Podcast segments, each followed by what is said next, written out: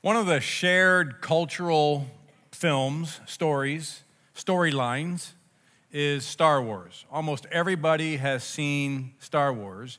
Now, it's kind of become a big thing that's kind of a little bit overdone. There's an amusement park now at Disney and all that kind of stuff. Not against it, I'm all for it. But it, it, when it came out, the first three films, which are four, five, and six, go figure, but the first three films in the late 70s, early 80s, you know, it was a cooler kind of new thing that we didn't really know this plot line. We know it now, but we didn't know it then. I say we, I lived back then. You, half of you didn't, but just take my word for it. As we're watching it, each film, you know, we're learning new things each time. And you know, one of the things that we that was sort of a shocking scene in The Empire Strikes Back, the second film, that left us hanging with kind of two suspended plot twists. One was Han Solo, one of the loved characters of the film, all of a sudden gets caught by a bounty hunter and put in something. Turns out he's cryo frozen. We weren't sure, but he's cryo frozen, and that's kind of what happened to him. There's nothing else of him uh, at the end of that film.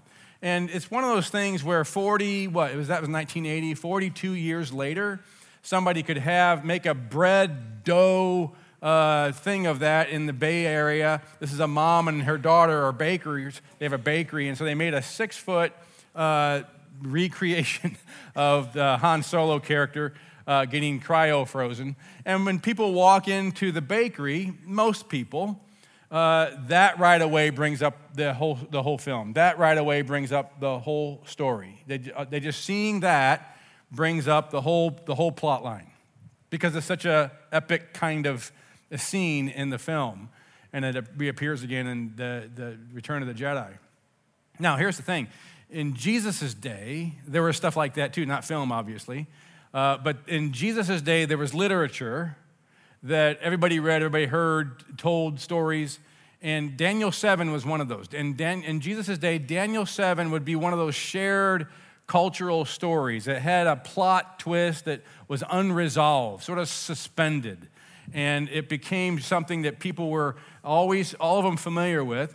And it, it, Daniel 7 begins what we might call the magical mystery tour part of Daniel. It's the maybe Lucy in the skies with diamonds part of Daniel. It's the apocalyptic visions of Daniel. Before it was the narratives, now we're getting into stuff that we, we don't understand. It's weird imagery, weird symbols, and weird kind of metaphors and numbers and things like that. And in Daniel 7, we have this, this apocalyptic literature comes from the Greek word apocalypsis, which means to, to uncover, to, to take away the veil and to reveal something hidden. So when you read apocalyptic literature, it's, it's hard at first, but when you understand the symbols and understand kind of the themes of the Bible, it provides an overview of something that otherwise is hidden. It sort of lets, lets you zoom out and see your life now with eyes that you wouldn't otherwise be able to see. That happened to William Shatner last year when he, uh, the Captain Kirk on the Starship Enterprise, he played Captain Kirk. Uh, but he never was in space really until last year. He got to go up with Jeff Bezos' ship, the Blue Origin capsule, got to go and, and see, the, see the Earth outside the atmosphere. And when he came back, you know, everybody's expecting him to high five, and he had to kind of fulfill that part but he said he was actually more in grief than he'd ever experienced in his entire life. He writes that, he, actually, he says this to NPR in an interview. He said after he got off the capsule, he said, I was crying. I didn't know what I was crying about. I had to go off someplace and sit down and think, what's the matter with me? And I realized I was in grief. He, was experiencing what space philosopher, I don't, don't know quite what a space philosopher does, but space philosopher Frank White says that what, what William Shatner was experiencing is something that every astronaut experiences when they see, when they go to space for the first time and come back. He was experiencing what they call the overview effect. The overview effect is this cognitive and emotional shift in our sense of awareness, our consciousness, our sense of identity. That when for the first time somebody leaves the Earth's atmosphere and looks back and sees the Earth from the context of the universe, from the context of space, Something happens in them that totally changes their perspective of life. And in, in his case, William Shatner's case, it just brought this incredible sense of grief. Seeing, looking back at the earth from the context of space, did something in him he didn't expect. Now, Daniel had an overview effect after his vision in Daniel chapter 7. He says, he says he did in his own words. If you look at the very last verse, uh, verse, verse 28, he said, I, Daniel, this is at the end of his visions in chapter 7, I, Daniel, was deeply troubled by my thoughts, and my face turned pale, but I kept the matter to myself. Now, why did Daniel have an overview effect? where he was deeply troubled by his thoughts. His face had turned pale. He sounds a little bit like William Shatner. I was incredible. I didn't know why, but I was just filled with grief. I didn't know what it was. I was crying. Why? Well, because I think the vision that Daniel gets in chapter 7 of Daniel is a zooming out. And it is an actual distillation of the entire biblical story, all in one night, one vision. We might say it's a distillation of the entire human story in one vision. And it was overwhelming. It, he looked back and he had a different perspective of life, different perspective of the future, different perspective of everything in his life that he ever had before because he's all of a sudden saw the Bible story coming at him.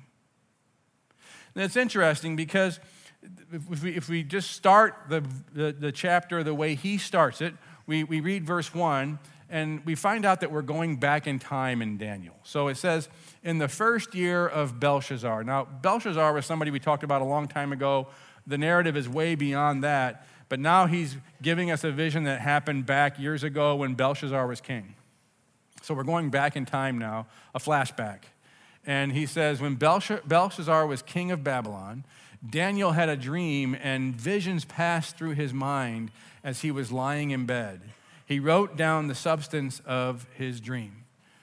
He says, Daniel said, In my vision at night, I looked, and there before me were the four winds of heaven churning up. Now, this is starting to get into what's called apocalyptic literature. It uses symbols, it has meaning to the people, especially back in his day but it's not it's going to leave a lot of mystery but it's revealing something real about reality that we don't normally see the four winds of heaven churning up the great sea for great beasts for, excuse me four great beasts each different from the others came up out of the sea now if you're somebody reading this in 500 bc when daniel was lived and had this vision the idea of the sea, the psyche of the ancient Near Eastern mind, when they hear the word sea, they're going to think chaos, death, evil, fear. That's what the sea represented. And so, this language of the four winds churning up the great sea is kind of like if you're watching a movie and it's a movie where there's a kid swinging on the swing set in the back of a farmhouse neighborhood kind of thing and all of a sudden there's this darkness and the clouds and lightning and thunder and this ominous cloud that's almost supernatural is starting to form over this innocent child in her backyard swinging, you would right away know something bad's getting ready to happen. It would get your attention. And that's what Daniel's vision is doing right away. The four winds are churning up the four winds of heaven churning up the great sea. And out of the sea comes a sequence of four beasts. Now, these beasts, when they're described, are mutant beasts. They're a combination of weird kinds of twisted mutant beasts, and one is, seems worse than the other, and what they're described as doing is devouring the people of the earth and trampling upon the earth and ruining everything in their wake and crushing everything where their feet go. And the last one is kind of like this cyborg where it's half iron and half bronze and half flesh. And it's the worst of all four of them. And when you look at these beasts, each of them look undefeatable, absolutely undefeatable until the next one comes along. But the big problem in Daniel 7 is not the beasts. they end up not being a problem at all. The big problem in Daniel 7 is what comes next. Because, see, none of these beasts are what make Daniel 7 one of the most quoted chapters by New Testament authors in the New Testament. It's what happens next. Let's look at verse 9. It says, And as I looked, thrones were set in place, and the Ancient of Days took his seat. Now, notice here, the Ancient of Days is obviously God. It talks more, it talks him the, talk, uh, calls him the Most High. So, this is a term for God, the Ancient of Days, the Most Highs. He took his seat on the throne, but the, the unresolved problem here, the plot twist, is that it's more than just one throne. It's at least two, it's plural thrones. And what's happening here is all of a sudden the glaring problem of Daniel 7 there's an empty throne. It's not the beasts, it's that there's an empty throne next to God that nobody's sitting in, and that becomes the big question. That becomes the big plot twist. And remember, I said Daniel 7 is a distillation of the Bible's whole story.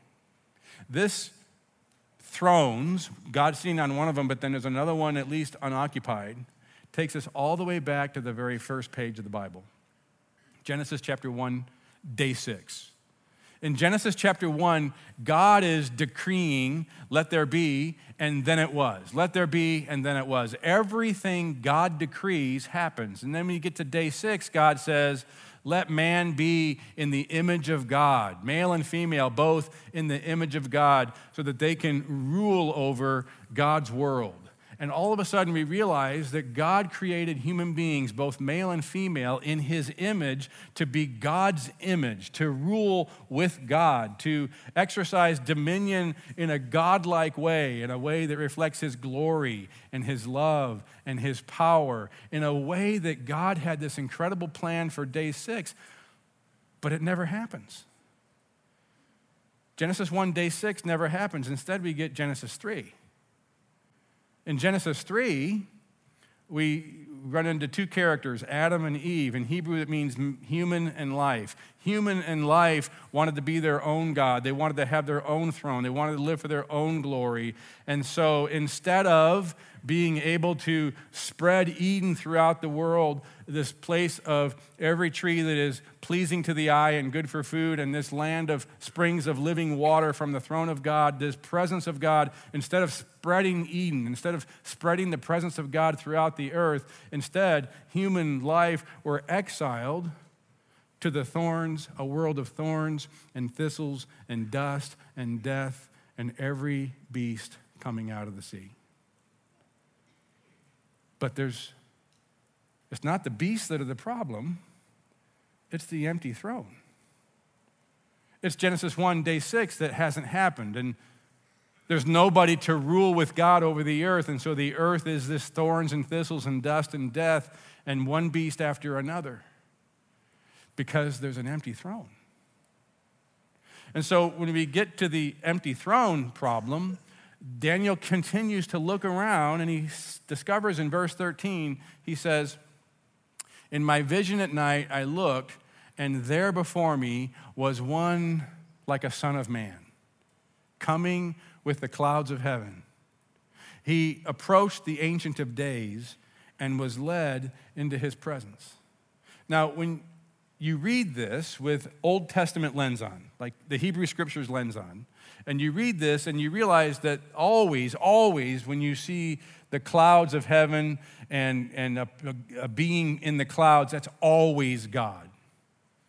Uh, the cloud that led the Israelites through the desert and through the Red Sea, the cloud that filled the temple with God's glory. The cloud in the Old Testament and the Hebrew scriptures is always the presence of God. But in this case, it's the Son of Man coming in the cloud of heaven and he is brought to the ancient of days. It's not that it's not that the son of man became elevated to god it's that god the ancient of days became the son of man. And the son of man now is approaching as a man as a human approaching in the presence of god. He is god in the clouds of heaven and he's being brought to the throne next to the Ancient of Days, and he sits on that empty throne. And so, verse 14 says, He was given authority as a man, sitting on the man throne, on the human throne, I should say, sitting on the human throne like, he, like human was supposed to be in Genesis uh, 1, day 6. He was given authority, glory, and sovereign power. All nations and people of every language worshiped him. That's the God part. He's both human and he's both God. And his dominion, well, that would have been the Genesis day 1 uh, Genesis 1, day 6 thing. His dominion is an everlasting dominion that will not pass away, and his kingdom, that's Genesis 1, day 6, is one that will never be destroyed. And so, what Jesus is saying, or excuse me, what Daniel is saying, is that there's a Son of Man that's fully human, that's going to take the throne of Genesis 1, day 6, but he's also fully God. He rides in the clouds of heaven just like only God does in the Hebrew Scriptures. And everybody's going to worship him because only in the Hebrew Scriptures is God worship, nobody else, not, not rightly so. Everything else is idolatry. Well, that's a plot line that takes a twist.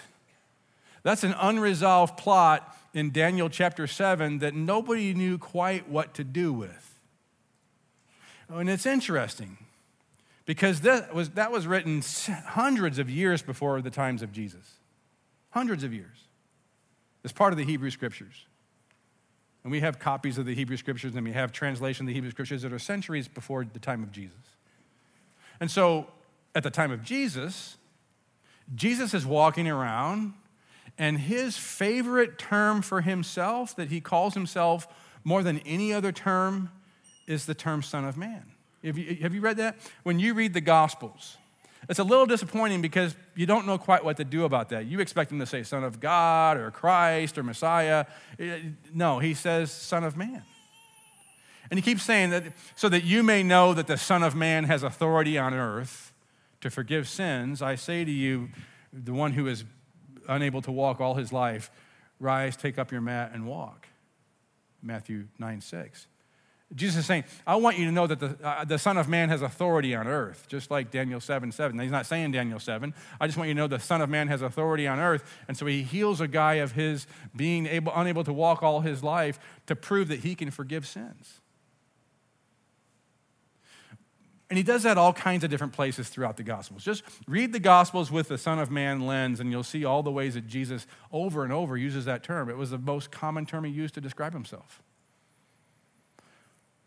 But finally, when he gets to the end of his life and he's standing before the high priest, he's arrested, he's brought before the high priest, he is submitting himself to be crucified. But they're trying to find a legal reason to crucify him. So Jesus is standing before the high priest, and the high priest point blank says, Just tell us, are you the Messiah? The Son of the Blessed One? Now, what do you think Jesus said? Well, Mark chapter 14, verse 62 tells us what Jesus' answer to that question was this I am, said Jesus. And you will see the Son of Man sitting at the right hand of the Mighty One and coming on the clouds of heaven. Now, everybody in the room knew exactly all of a sudden that scene, that chapter, that story came to their mind. It was a shared story, and Jesus quotes from it, and he says, That's me. It's sort of like if we go back to The Empire Strikes Back, Star Wars, the other unresolved plot twist. And when you're watching in real time in 1980, it's a real shocker when Darth Vader, who we thought was trying to kill Luke Skywalker, but then as Luke Skywalker is almost going to die because he's hanging from a thread, Darth Vader reaches out his hand, and you know what he says next, right? I am your father. And Luke Skywalker goes, It's not true. He falls, you know. That one phrase if I just got up here and I didn't say anything about Star Wars and I just said, I am your father, your mind all of a sudden would remember the Empire Strikes Back. Your mind would go to that epic scene. Your mind, I don't even have to put a picture up there. Your mind already can picture Darth Vader reaching out his hand and Luke Skywalker in denial that he's his father. We all know that if, well, most of us know, I'm sorry if I ruined the plot for you. Darth Vader is Luke Skywalker's father. That one phrase, I am your father, is it, it, it, it, brings up the whole scene. It's the whole epic scene of the film. It tells you, takes you back all the way to the film. Here's that thing. That one phrase is the whole storyline of all of Star Wars. So when Jesus says, I am, and you will see the Son of Man seated at the right hand of the Mighty One coming in the clouds of heaven. Everybody goes back to the story of Daniel chapter 7. Jesus is saying, I am the Son of Man. I'm the, I'm the unresolved plot. I'm the plot twist. I'm the one who's going to bring back Genesis 1, day 6. I'm the human who ascends to the throne and rules with God. I'm the one who sits on the empty throne. I'm the Son of Man of Daniel 7. And the priest and everybody in the room knew exactly what he was seeing. They're remembering the whole chapter, they're remembering the whole story. And the priest tears his robe and says, It's not true.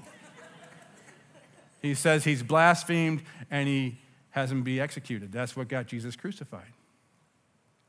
Here's what's fascinating it was the very act, the next act of the high priest having him crucified, that actually caused the whole thing to happen. It's what caused, that allowed the Son of Man to defeat death and defeat human sin and to rise, to go through the other side of death and death and rise from the dead and be the first of a new creation, a new resurrected body, a new humanity, and to rise from the dead and ascend to the presence of the Ancient of Days and to take his seat at the right hand of the Most High where he is right now. It was the very actions of the high priest because he was so offended by what Jesus said that actually began the process of making it happen. And that's how the Bible is. It's just so amazing.